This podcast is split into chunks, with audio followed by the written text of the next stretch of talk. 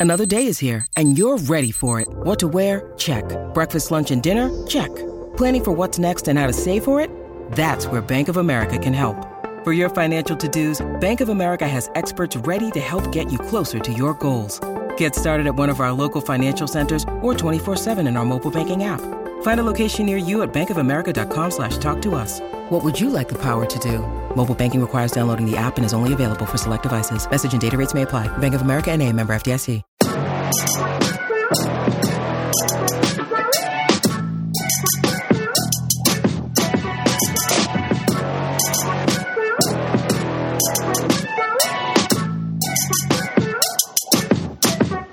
Welcome into another episode of The Blackout. I am your host, Thomas Black, here for another look at the week past in college football and the week to come in week 10 as we dig our way deeper into the college football season.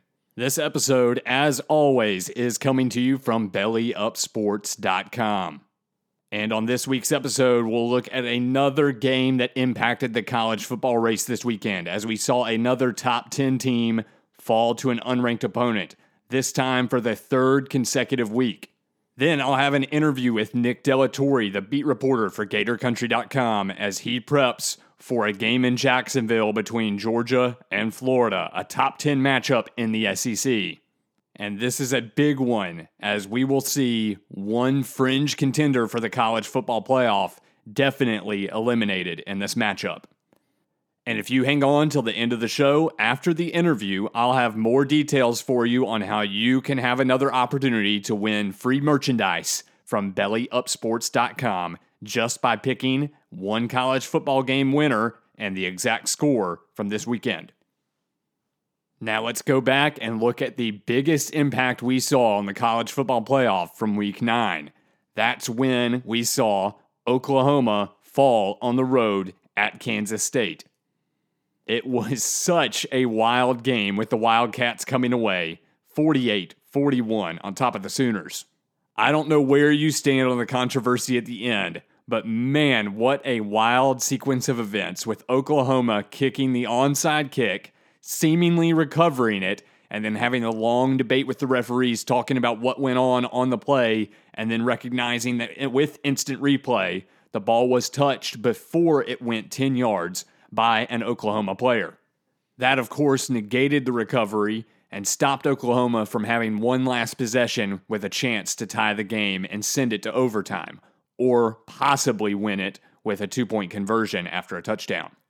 I know the call was difficult to make, but man, after seeing the replay a bunch of times, I cannot help but feel sorry for Lincoln Riley and Oklahoma. To me, it looked like the Oklahoma player was blocked into the ball. You see, I didn't see him reaching out to try and touch it or recover it. I think he simply fell into the ball after being pushed. Regardless, though, a lot of credit has to go to Kansas State in this game. You see, Oklahoma was having tremendous success offensively. Their offense ran up about 500 yards on 9.4 yards per play. Think about that. Nearly a first down on every play throughout the game, average wise. How in the world did Kansas State win this game? It was with ball control. You see, they nearly doubled up Oklahoma in time of possession 38 minutes to nearly 22 minutes for Oklahoma. The Wildcats ran the ball for 213 yards, and they protected the football in what might have been the biggest difference in the game. No turnovers for Kansas State, two turnovers for the Sooners. All in all, though, it culminated in another top 10 team falling for the third straight week. First, it was Georgia. Then, two weekends ago, it was Wisconsin. And now the Sooners cap it off for three straight weeks with a top 10 team falling to an unranked opponent. Man, isn't college football just the best? Could it happen for a fourth consecutive week? Who knows? The best opportunities are in the Pac 12, where you see Oregon on the road at Southern Cal and Utah on the road at Washington. Other than those two matchups, it's quite unlikely. And that's partly because we've got two top 10 teams meeting each other between Georgia and Florida.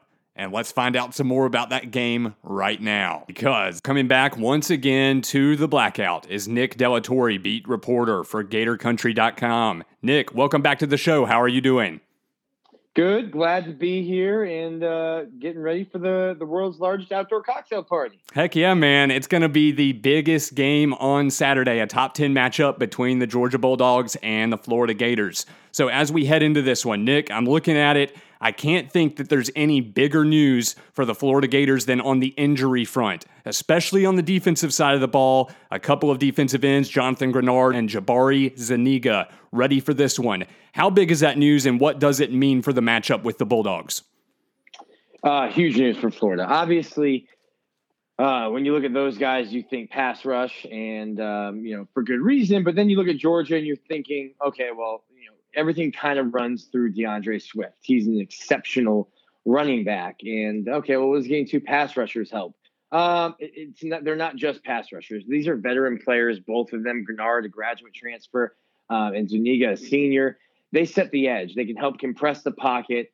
Um, and, and they're just reliable. Not only getting them back and their production, does that help? But it also, you've had time to build the depth with Khris Bogle, Mohamoud Diabate, uh, and Jeremiah Moon but now they don't have to play the 45 50 snaps that they've had to play with these two guys out. So one you're getting two fantastic players back which you know you're never going to turn that down. But two you've also uh, you're limiting the role of those younger guys who have kind of had to have been extended. So i think twofold it's great for florida. You're getting great players back. You've had these other players filling in um, and, and, now you're able to kind of just um, you know, roll. I, I don't think Florida's really been, and it's football, so no one's going to be completely healthy. But I don't think Florida's been, you know, at full strength playing with a, you know, playing poker with a full hand um, since week two. So wow. it'll be interesting to see, you know, what the defense looks like um, when when they've got, you know, all their players at their disposal. You mentioned that the guys on the edge are more than just pass rushers, but I want to know from your perspective as well. Up the middle, what's your confidence in this Florida defensive line as they head into one of the toughest tests they'll face in this rushing attack? You mentioned D'Andre Swift and what he brings, uh, but how difficult is it going to be going up against this rushing attack as a whole for Georgia? Georgia's got the best rushing attack in the SEC, um, averaging 236 yards a game. They've scored 18 touchdowns on the ground. Um, it's a little bit different style than Florida faced against you know Auburn or Kentucky or, LSU. LSU doesn't wasn't run the ball too too much against Florida because they, their offense completely changed. But uh, that that'll be probably the big test because you know Jake Fromm is a, I think he's a good quarterback.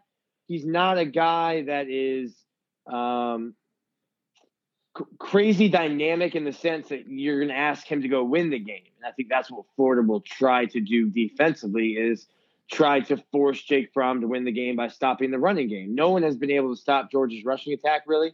Uh, you know, if you're going game by game, they've run for I mean, 300 yards against Vanderbilt, 268, 269, 238 at Tennessee, 235 last week. This is just a really, really good running game. It starts with an offensive line that averages over 330 pounds. Um, those are people movers. They they create hmm. a new offensive line. So that's really the big test for me. Um, how do guys in the middle? Um, how do they handle that? And I think it's they're taking on a. I think that so Florida's not really talking trash in the sense, but I think they're hearing the way we're asking questions and like building a chip on our shoulder because we're asking them, hey, this is a massive offensive line. You kind of just see them like shaking their head, yeah, yeah, keep talking about how good Georgia is, and I'll show you. That's kind of the vibe I'm getting from Florida players this week. So it's not like they're not talking trash, but they're almost like making our questions in the media talking about how good Georgia is at doing X, Y, Z, and they're like, okay, yeah, keep asking about how good Georgia is, and we'll show you on Saturday. So that's kind of the sense. And it, it's happened a couple times during the season. That's not an every week thing, but uh, yeah, I've been getting some intense stares from Florida's defenders. You know, just trying to ask questions about Georgia this week. Now, the injury bug, you know, was not only working out well for Florida coming into this one, but you've also got it working out well for Georgia. Uh, we're expecting to see Lawrence Cager back, the wide receiver out wide, who is a big threat for Georgia, you know, developing over time. Uh, but he seems like he's going to be back for this one. What kind of matchup do you expect him to be for Florida? And who do you expect to be the main guy drawing him on a play in, play out basis? Yeah, and, and, I wanted to get into something about that too. Is I don't know. I know Kirby Smart says he'll be back and he'll be playing. Dan Mullen has said, you know, Kadarius Toney's back, um, and Jabari Zuniga. I, I, feel very confident in saying Jonathan Greenard. I mean, we talked to him on Tuesday, and Florida does not make injured players available to talk to the media. So I feel very comfortable saying, hey, Jonathan Greenard be going to be 100%? No. Do I think he'll be back into his normal role? Yes. I think Jabari Zuniga not into a normal role yet will play, but not into, you know, the, hey, we need you to play 45, 50 plays. I, I don't think that's where he'll be. And Kadarius Toney, I know fans are excited to get him back, but I think it's still probably in the three to six touch range for him. So I wonder how much gamesmanship is going on from both coaching staffs, just saying guys are going to be ready. So when you talk about Cager, I'm thinking, is that the same thing? I don't have the same kind of inside knowledge about Georgia as I do about Florida. Sure. Um, but I would expect I would expect Trey Dean if, if he's inside or, or Marco Wilson, you know, if he's outside. Florida's really confident. Todd Grantham uh, is really confident in all three of his starting de- uh, defensive backs, cornerbacks. So I don't think that they really, you know, in the past, I think it was Joe Haden was at Florida, or maybe it was either Joe Haden or Janoris Jenkins when Georgia had Julio Jones, or um, and Alabama had Julio Jones, and they played in the SEC championship. And it was, hey, wherever he goes, you go. Uh, I don't think it's a situation like that. You mentioned Kadarius Toney coming back in this one as well, the wide receiver for the Gators. You mentioned maybe only three to six touches in this game, uh, but what kind of dynamic does he add to this offense? I know it's a deep receiving corps. I know there's a lot of guys right. that can touch the ball and make a big difference, but what does it mean to have him back on the field, and what kind of difference does he make as opposed to what some of the other guys do on the field?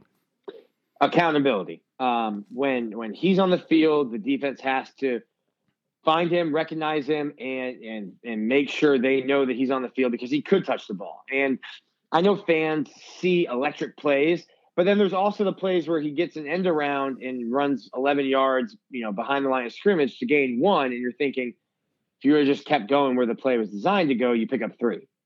Um, so I think there's that's a lot of he's exciting, but Dan Mullen continually says, and I say it as well, you don't know what's going to happen when Kadarius Toney has the ball, good or bad, and that's kind of what has kept him from becoming more of uh, more utilized in the offense. Up aside from having five, you know, five, five legitimate threats ahead of him, you know, in, in three seniors and a junior. Um, so I think really just having him on the field, you have to account for him. He's thrown the ball, he's taken handoffs, um, they've run screens for him, and he's developed into an actual wide receiver that he can run routes. So right there, you're looking at four different things, five different things that he can do when he's on the field. So it's not just like, hey, Van Jefferson's on the field. We know we have to cover him because he's going to be a receiver and he's going to run a post or a screen or he's going to run something. When Kadarius Toney's on the field, he can run five different things. So that's just another added element to Florida's offense that Georgia has to prepare for. I just don't see. I mean, a healthy Kadarius Toney was getting six touches a game. So coming back from from a separated shoulder, um, how healthy is he? He's not going to be getting any contact this week, and so you know the first time he gets hit against Georgia is the first contact he'll have since the UT Martin game. So how does he handle that? And I think uh, if you're Florida, you're thinking we need to win this game, but also you know we haven't had him for six weeks. How do we ease him in and make sure he's ready? I imagine I already know the direction you'll take this question. Uh, but as the line came out for this game, we've seen Florida sit at about almost a touchdown underdog in this game. I'm seeing about six and a half points right now. Are you surprised by where the line stands right now? And what kind of contest do you expect this weekend as we head into Saturday afternoon's game? Yeah, this, I think the, I don't hate the line. I, I probably have it under a touchdown. I would probably favor Georgia. Um, not to spoil it for later, but I'm not picking Georgia um, to win the game. I didn't think uh, so. I, I, I, picked Florida to win the SEC East in Birmingham, and that was my big, you know, I'm shocking the world pick. I, I think they were picked to finish third. So like it wasn't, I was clearly the only one, might have been the only one in Hoover to actually pick Florida because it wasn't even like they finished second. Um, so I, I think, I think I feel comfortable with Georgia being like a four and a half point favorite. Maybe I think it's where I first saw the line coming out. Um, but I mean, they don't build palaces in the desert because they're wrong. That Vegas knows what they're doing. Right. Um, the the I think the best answer I got from a player this week was Nick Buchanan. He's a redshirt senior, so he's been around for five. This is his fifth year. He's two and two against Georgia. He said, you know, this isn't the the series hasn't been as close as some of the others. If you look at the games, the games really haven't been close. Uh, it hasn't been like a hail mary uh, against Tennessee or a goal line stand against LSU there have been some blowouts and some big, you know, lopsided games in this series, but it's always the same kind of game. It's a really hard nosed, hard fought game.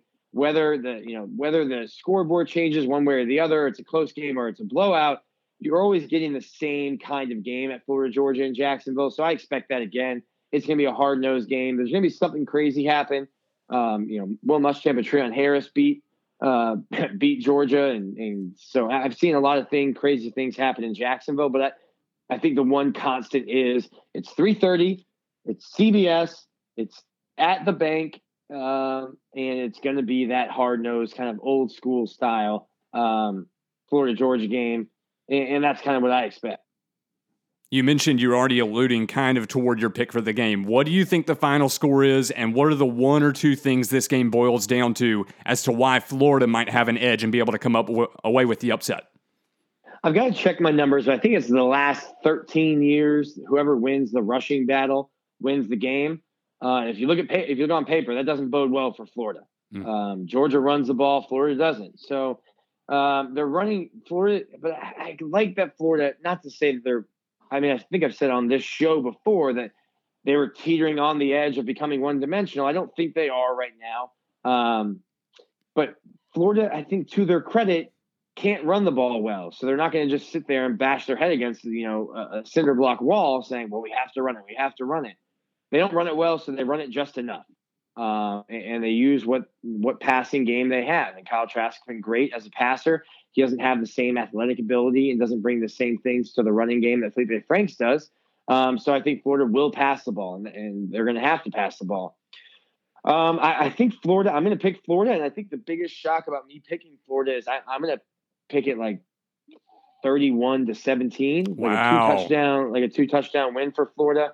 Um, I, I, think Florida will find answers in the running game, and, and I think they will be able to force Jake Fromm um, to throw the ball to me, the biggest matchup, and I think the X factor this week is going to be Kyle Pitts. You can probably not out on a limb there saying Kyle Pitts is an X factor. Uh, I think what Isaac Nauta was able to do to Florida, especially on that one drive where they just kept going to him right before half.